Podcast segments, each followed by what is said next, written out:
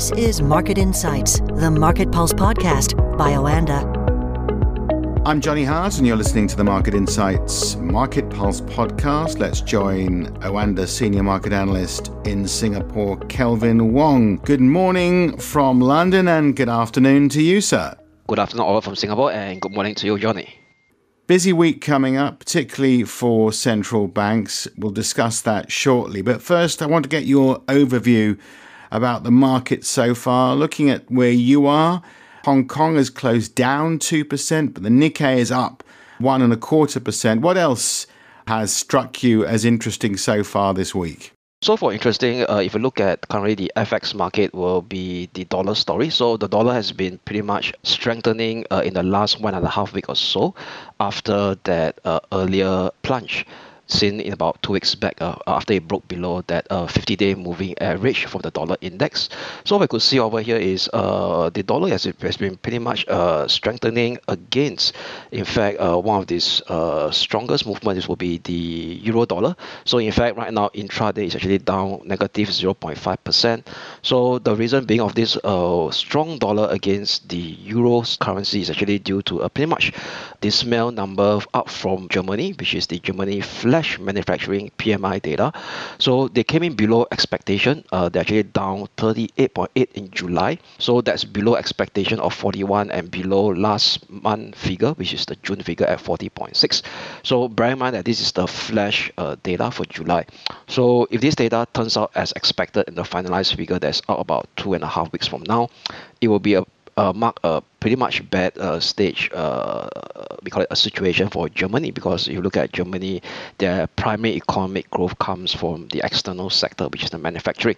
So with a figure of 38.8 for the flash manufacturing PMI, this is actually the steepest pace of deterioration in this sector since the aftermath of the COVID pandemic in May 2020. That could actually explain to this weak euro dollar story that we're seeing right now, because it could actually start to shift the pendulum for ECB hawks to be much more on the dovish camp. So for sure, definitely a 25 basis point hike by the ECB is more or less priced in this coming Thursday. But what we're actually interested in will be the September meeting, which is a 50-50 right now, and especially after ECB Governor Lagarde a press conference later after the ECB decision out on Thursday. And this is following a similar pattern we've already seen with the Federal Reserve in the United States, the Bank of England as well with those CPI numbers last week. It looks as though it'll be a bit more dovish, although who knows, things change week by week. It seems to be going with that particular pattern. And I said to one of your colleagues, the old adage, when America sneezes, the rest of the world catches a cold. Similar idea in terms of how we're following their inflation rate and interest rate rises. Of course, that meeting with the ECB is on Thursday, but we've got the Federal Reserve on Wednesday and the Bank of Japan as well. What are we expecting from the Fed?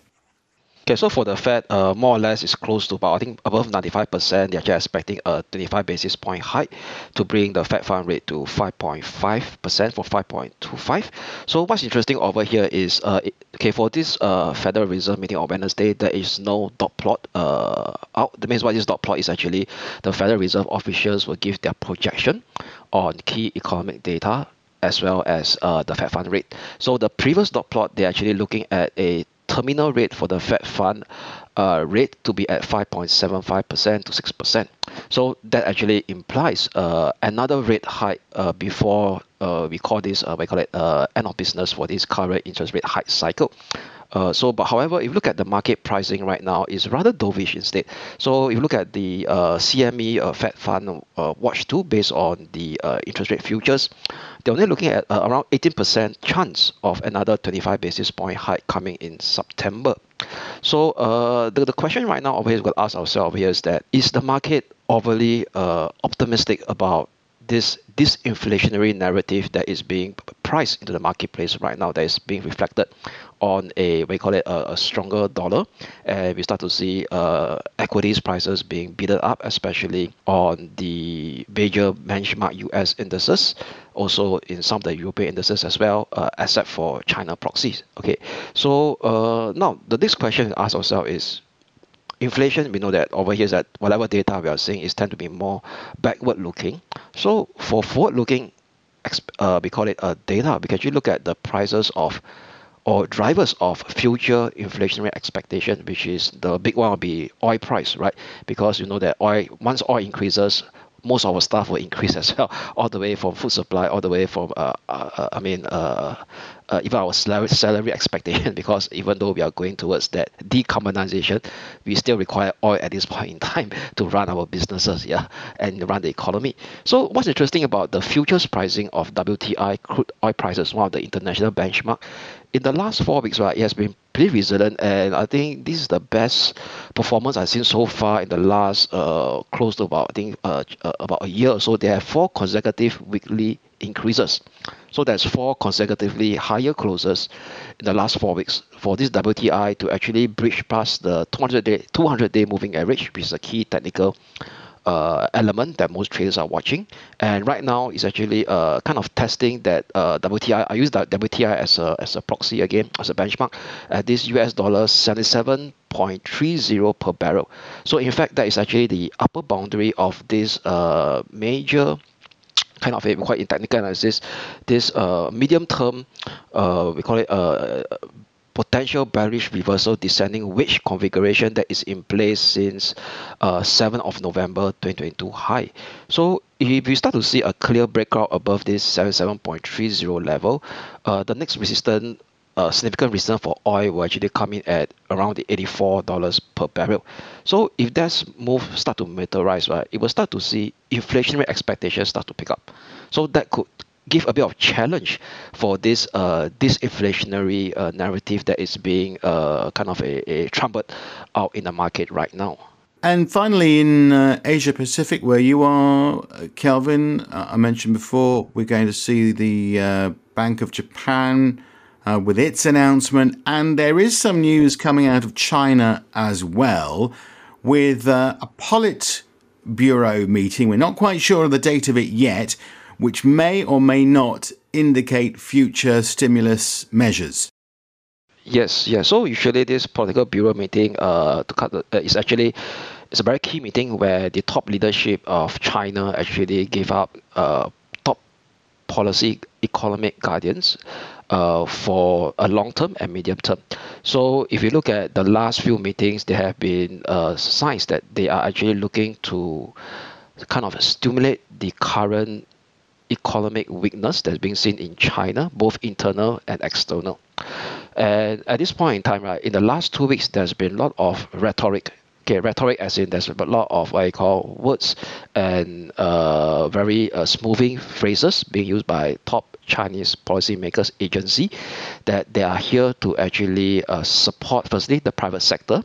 That means, i.e., we're not looking for another what I call round of stringent clampdown on the business operation of China big tech stocks that actually took shape in the last 2.5 years, and as well as more stimulus measures to actually beef up consumer spending in the form of subsidies. Like for example, we talk about subsidies of buying a property and subsidies of buying, we call it home appliances as well. Okay, so the key story right now is that in the last 2 months, there has been lack of details of such physical stimulus measures, other than that 10% basis rate cut from the key three key benchmark interest rate out of China. Concrete and detailed physical stimulus plans has been pretty much muted. So right now is over here is that what we could see over here is that markets seem to be pricing in another what I call potential very vague kind of message coming out from this Politburo meeting. So since last week, right, based taking into account of last week's price action and today's intraday movement, the China proxy index, the Hang Seng index, is down close to 4%. The HSCEI, which is the Hang Seng China Enterprise Index, is down 4.4%. So that is a rather weak underperformance if you look at their current week-to-date performance and the past 1 month performance against the rest of the majors.